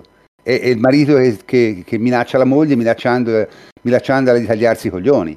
Cioè, non lo uguale. So, però queste cose qua poi hanno una cascata eh, sotto, su tutte le parti coinvolte. È normale, è evidente, perché comunque siamo, può succedere in un'azienda, può succedere in un altro ambito. Questo secondo me è importante. E il fatto che eh, gli arbitri devono essere, dovrebbero essere, e qui eh, è una cosa che...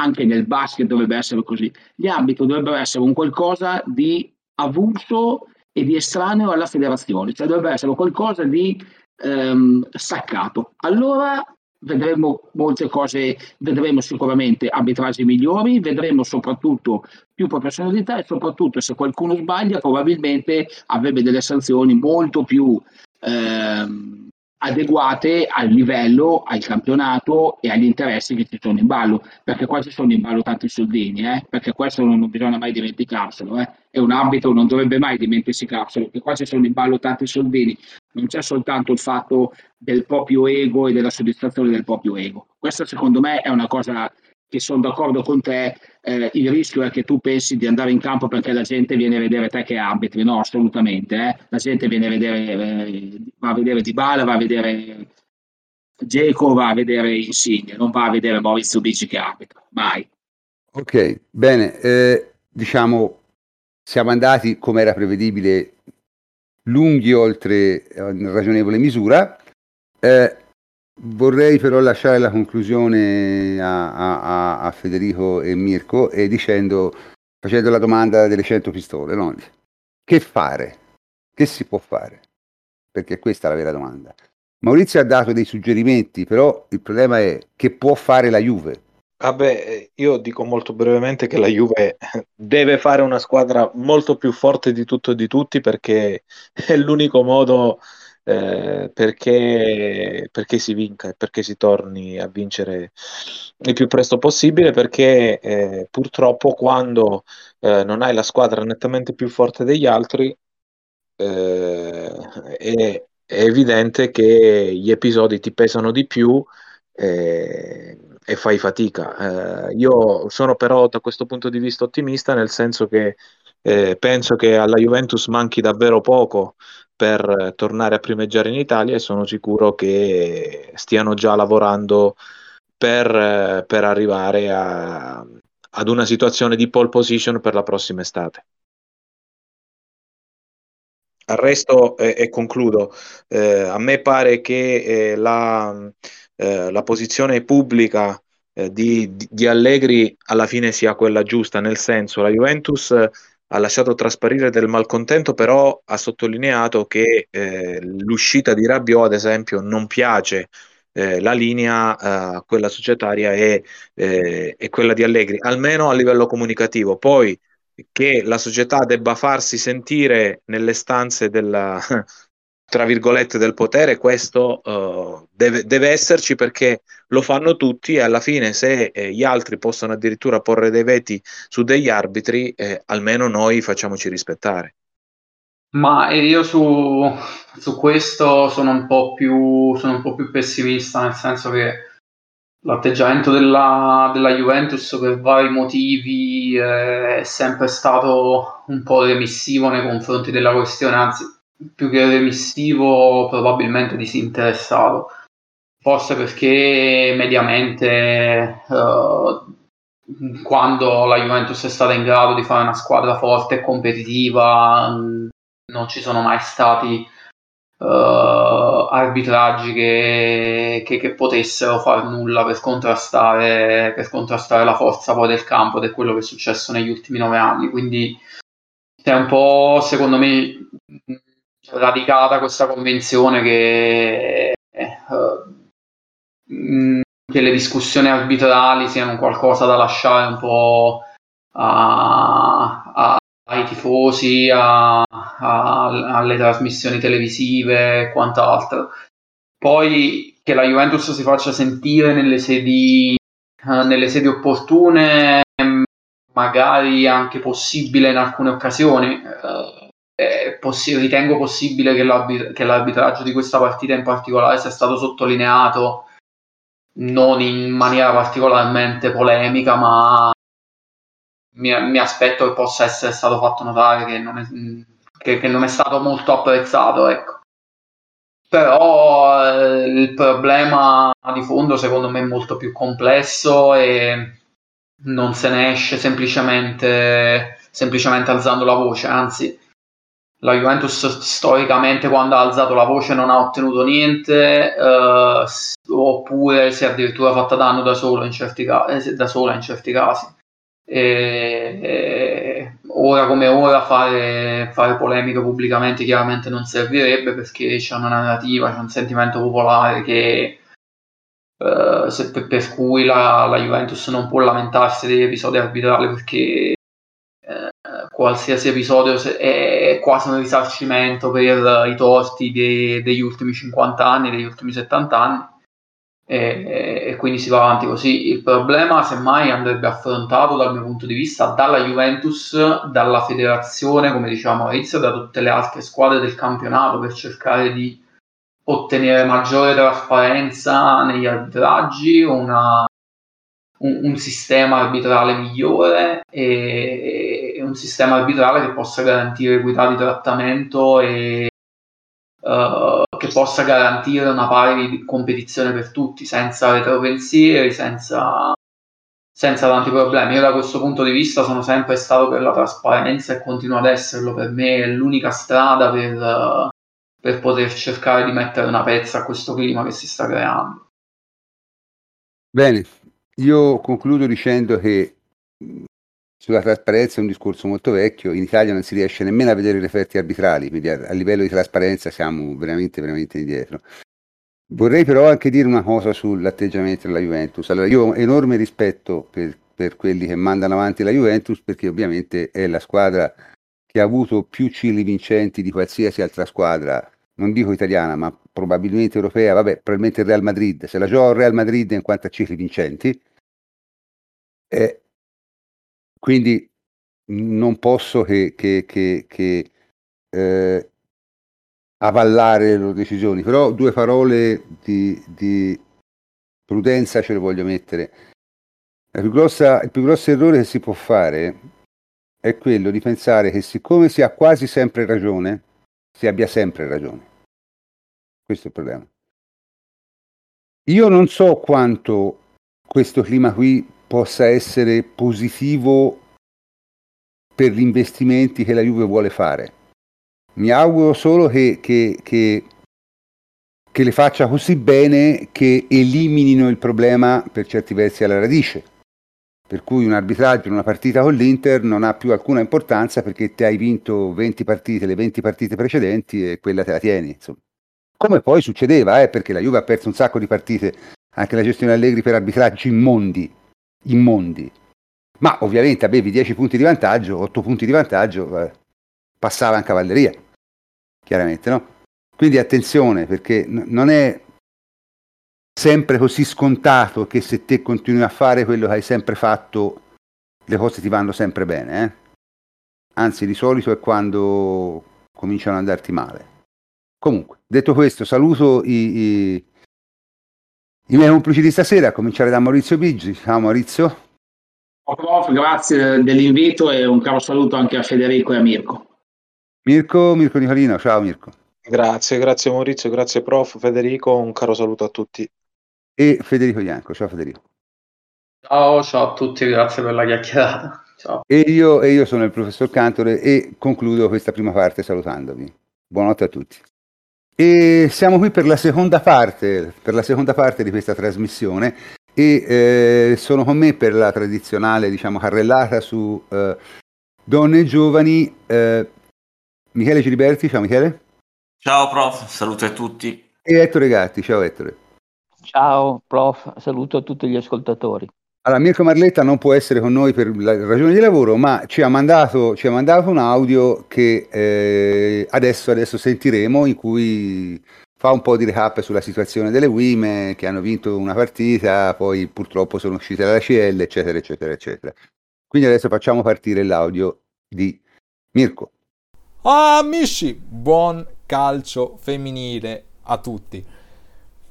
La Juventus mantiene la testa della classifica dimenticando l'eliminazione dalla Champions contro il Lione, di cui vi parlerò tra pochissimo, e battendo la Sampdoria per tre a uno ha mantenuto cinque punti di vantaggio sulla Roma, che aveva asfaltato qualche ora prima l'Hellas Verona battendolo per sette a uno.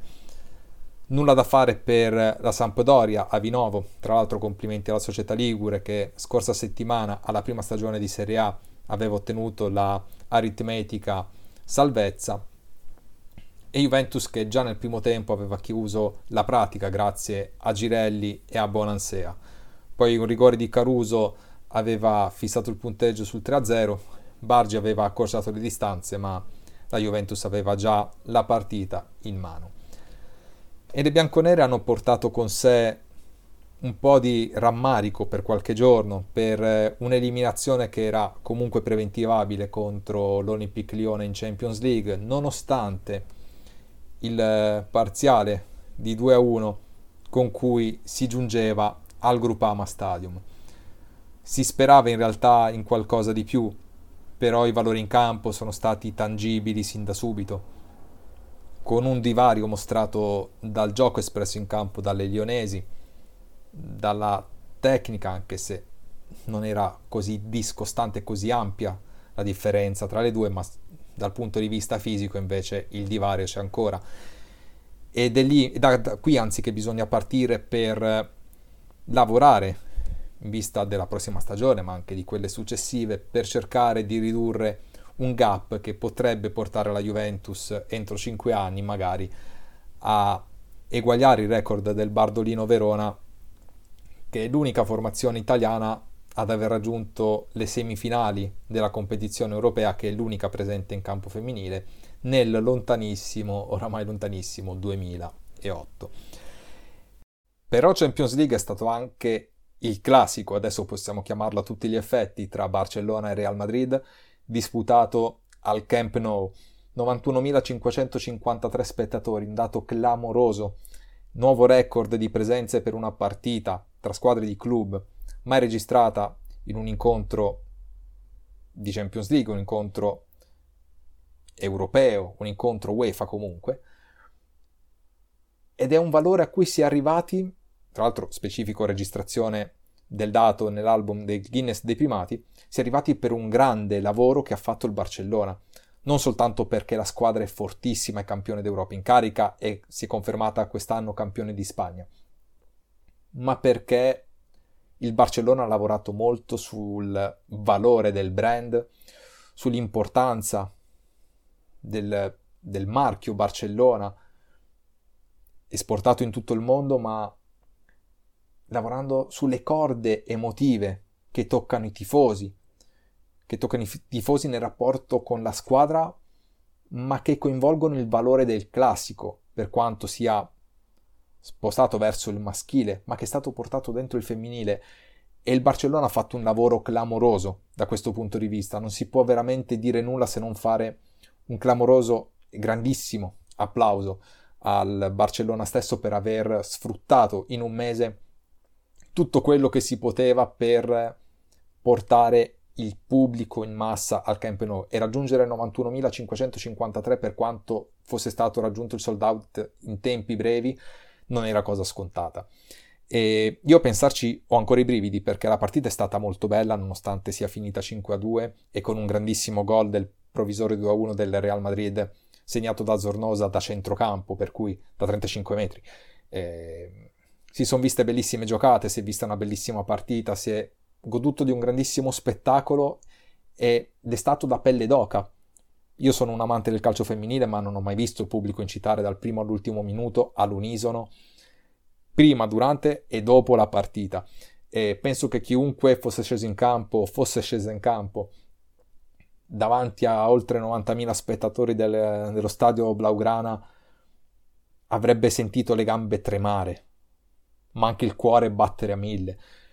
E, e questa è una cosa che non so quando si riuscirà a replicare, semplicemente perché, parlando di Italia e dimenticandoci della Premier, che è stata comunque importante nel duemiladiciannove, quando si raggiunsero oltre trentamila spettatori per Juventus-Fiorentina allo Stadium, non c'è una partita che riesca a replicare quel significato del classico e portarlo da noi. Bene, bene, adesso possiamo passare a Donne Giovani. Prima però di passare a Donne Giovani, fatemi dire una cosa. Questa trasmissione noi la stiamo eh, registrando in due giorni diversi, cioè ieri abbiamo fatto un pezzo, oggi è giovedì sette e stiamo facendo l'altro pezzo. Mi vorrei ricollegare un attimo al pezzo di ieri dicendo che adesso sappiamo che eh, Irrati e Mazzoleni sono stati eh, premiati con la designazione al V A R per la prossima giornata. Irrati in Torino-Milan e Mazzoleni, se non sbaglio, in Roma-Salernitana. Ora io sarei estremamente felice se Irrati facesse un casino in Torino-Milan, magari dando noia al Milan. Così sono curioso di vedere che succede, perché veramente questa situazione ancora non mi è passata. Ci ho fatto una trasmissione intera ieri sera sperando che mi passasse, ma evidentemente non mi passa e stavolta l'ho presa male io. Detto questo, direi che si può passare a cose più serie e Michele, Michele ci parla dei, dei giovani. Ok, vai Michele. Sì, purtroppo non ho buone notizie, di la verità, neanch'io. Eh, diciamo che l'Under ventitré sta... Ma stentando... sai, sono, non sono buone notizie, ma sono so, so notizie di campo, capito? E quello, ah, certo. Quello va bene, insomma. È lo certo, sport. Certo. No, perché potevamo fre- festeggiare in anticipo i playoff, il raggiungimento matematico dei playoff, ma ancora non si può f- fare. In realtà l'Under ventitré viene da... Filotto di tre sconfitte, veniva da tre sconfitte consecutive a cui si sono aggiunti un pareggio con la Virtus Verona e purtroppo una sconfitta, l'ultima partita giocata ieri mercoledì eh, contro eh, il Fiorenzuola.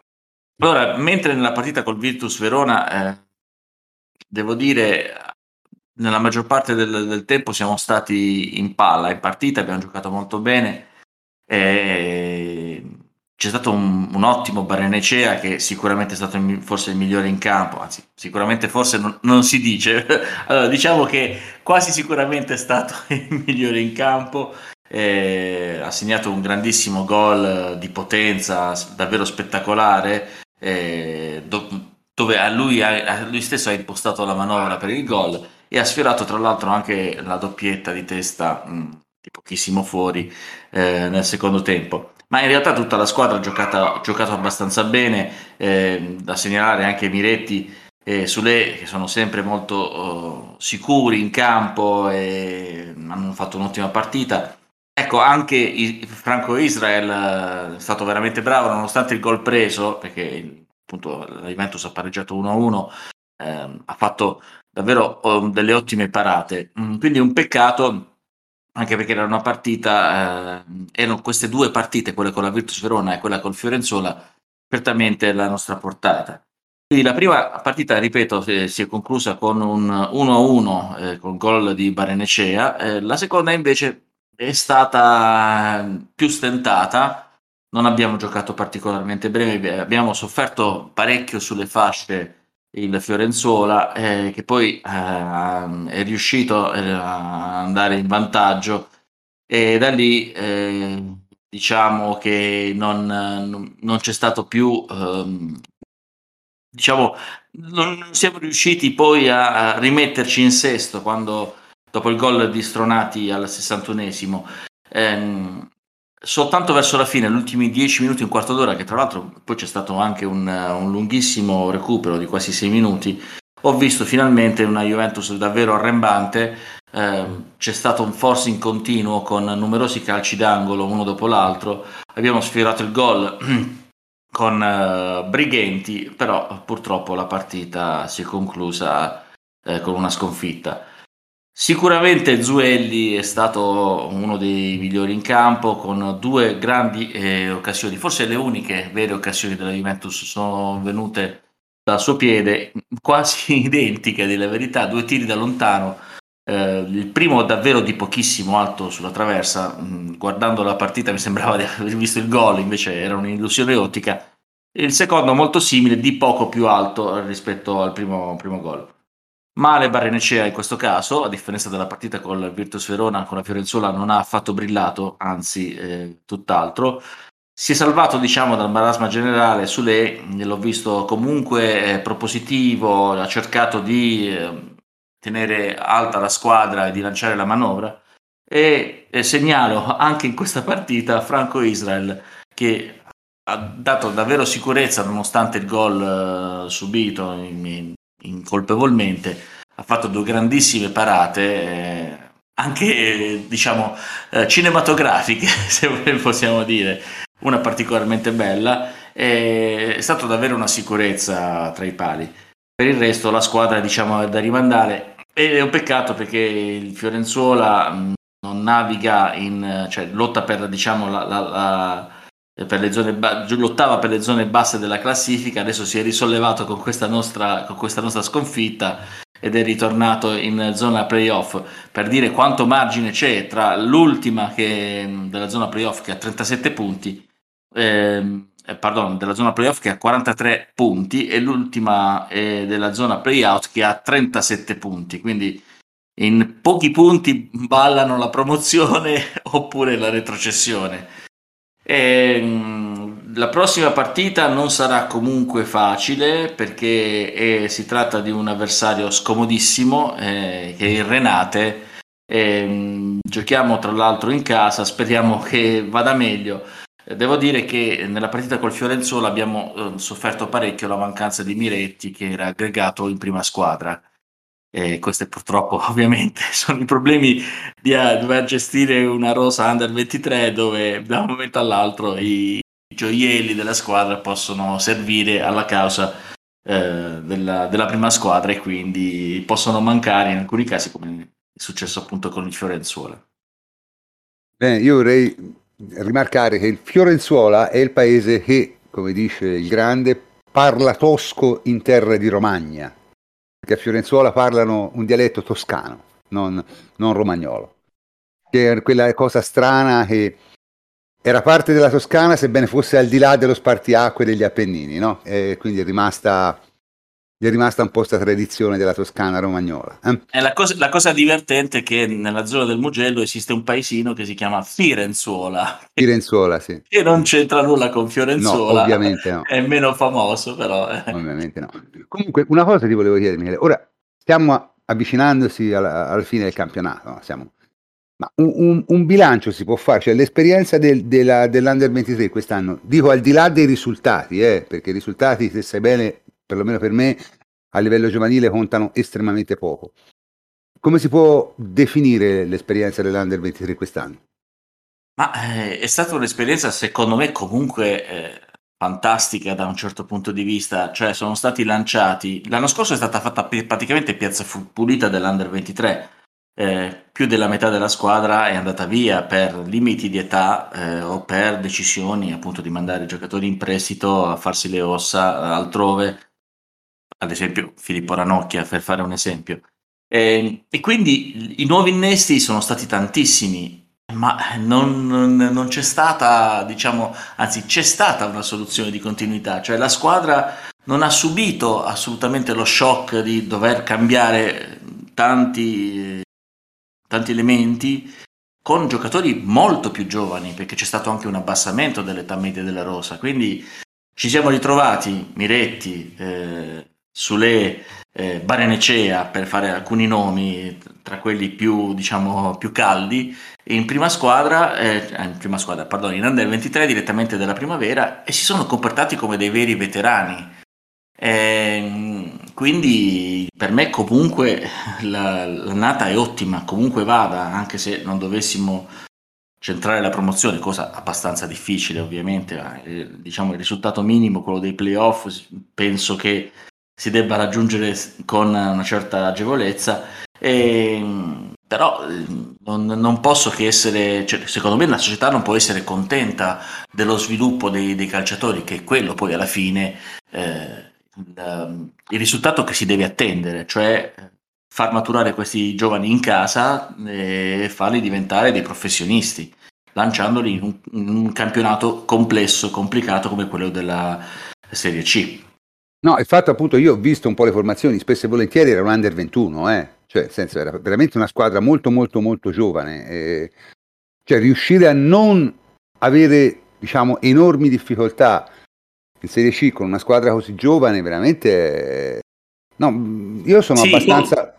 La media, la media dell'età, tra l'altro, viene eh, un po' drogata da Brighenti e Poli, che sono, e Iocolano, che sono in avanti con gli anni, poi eh, però in realtà effettivamente è un Under ventuno o anche meno in alcuni casi.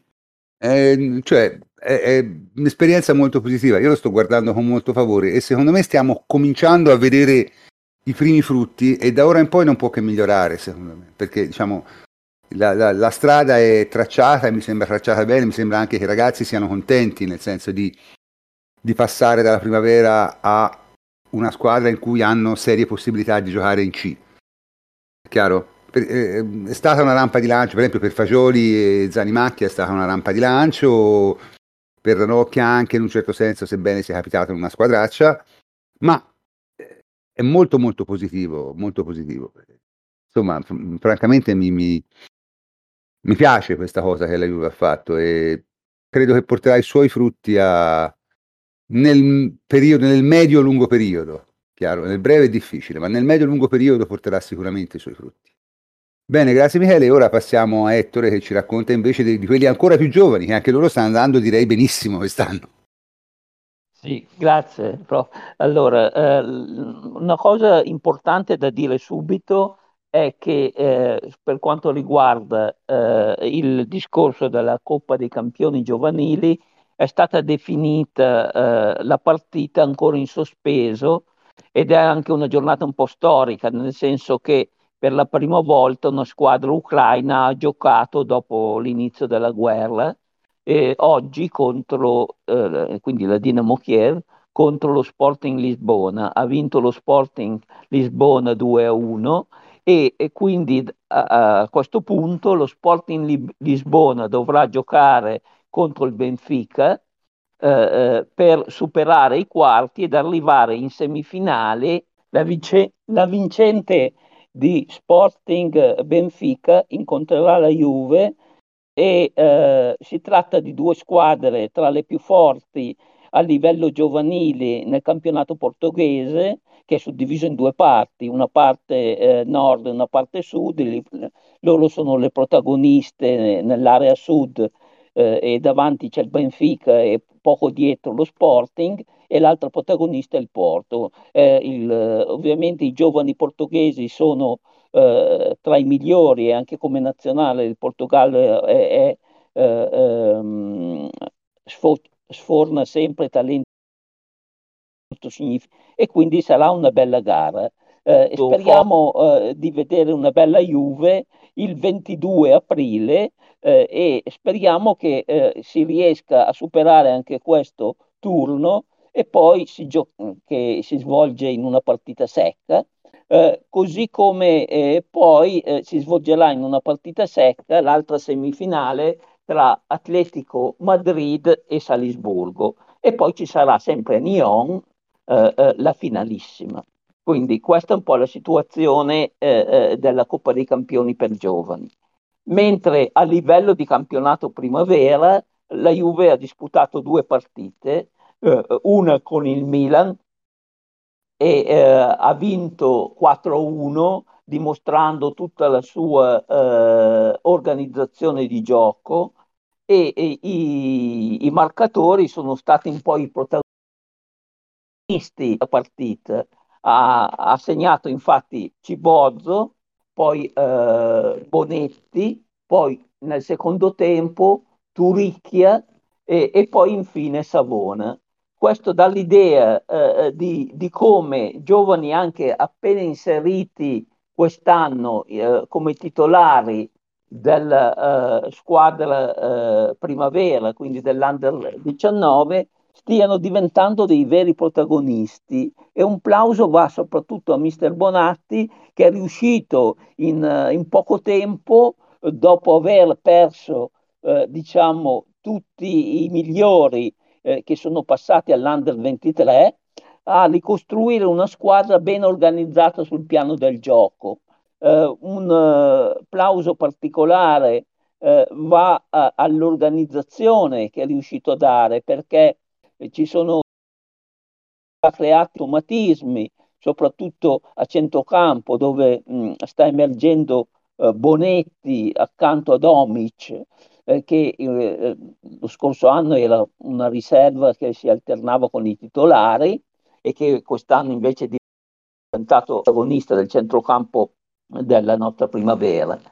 Eh, poi un, un altro applauso va a Cibozzo, che eh, sta diventando veramente un fuori categoria, nel senso che eh, secondo me eh, sta giocando sempre ad altissimo livello, e eh, se avrà questa continuità anche per il futuro eh, mh, potrà ambire a eh, fare lo stesso percorso che hanno fatto gli, diciamo i predecessori come Soulé, come Sekulov, eh, come Miretti ed altri che sono passati all'anno venti. Eh, poi ci sono questi giocatori eh, di spinta molto forti sul piano anche atletico, come Savona, come Turicchia, eh, che danno quindi eh, all'ossatura della squadra un gioco gradevole, eh, sempre eh, aggressivo, che ha solo alcuni limiti nella continuità eh, che durante le partite a volte eh, si spegne, e, e quindi eh, ci sono questi momenti di blackout. Quello che è un po' successo nell'ultima partita contro l'Hellas Verona, che è una squadra che è molto sorniona, che eh, praticamente non ha giocato per settantacinque minuti, tanto che la Juve era in vantaggio uno a zero, ma avrebbe potuto eh, diciamo avere un vantaggio ben superiore, perché ha dimostrato una superiorità territoriale, una capacità anche di schiacciare la squadra avversaria nella sua area. Eppure eh, in un attimo si è spenta la luce, hanno segnato prima un gol da un subentrato fresco che ha approfittato di una, di una disattenzione collettiva della difesa, e Eh, poi un altro gol verso la fine, quando le forze della Juve primavera sono venute a mancare. Ecco, in questa, in questa partita, nonostante il risultato negativo, eh, eh, c'è da, da segnalare l'ottima prestazione anche di alcuni difensori. Voglio segnalare per esempio Muremovic, che ha fatto una sgroppata di quaranta metri arrivando alla conclusione, uscita di poco, E, e, ed anche diciamo altri giocatori che si sono distinti soprattutto per la capacità eh, di eh, aggressività eh, nei confronti dei difensori avversari, tipo Bangula, che è un ragazzino eh, che ha molte eh, capacità di aggressione eh, nei confronti degli avversari, può giocare sia da ala che da seconda punta, ed è secondo me un, un giocatore che bisogna seguire perché è molto promettente. Eh, questo a livello generale, quindi si può dire che ci sia una continuità nello sviluppo della squadra, che è anche organizzazione di gioco, e questo favorisce anche il passaggio di categoria, perché quando ci sono dei principi saldi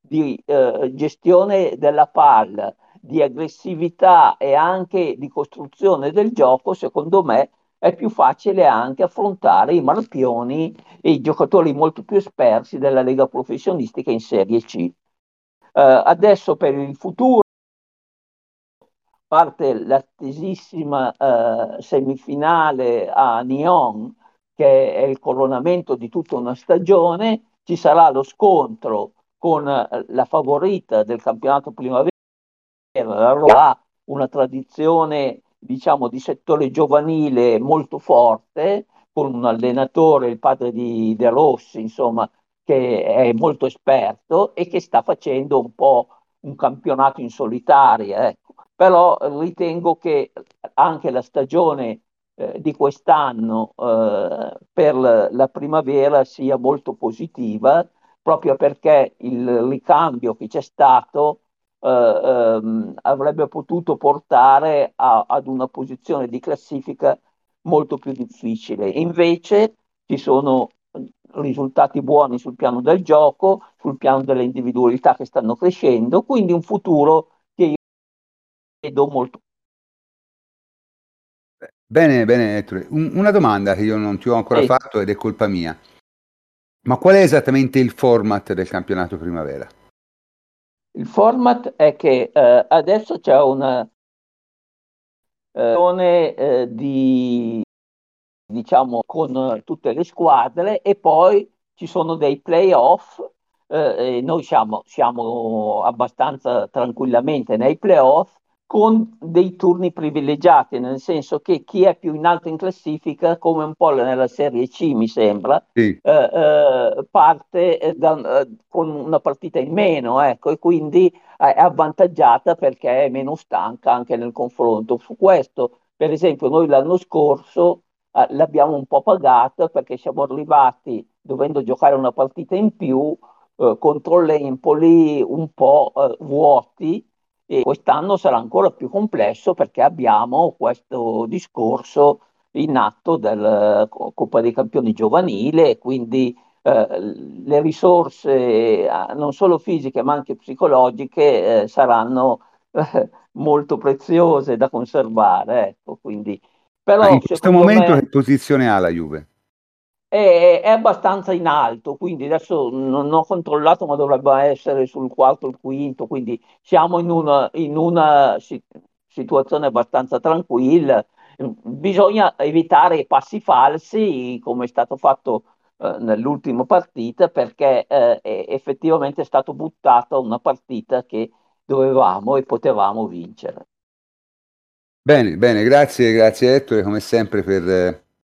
Al volo siamo quinti, quindi ah, ecco.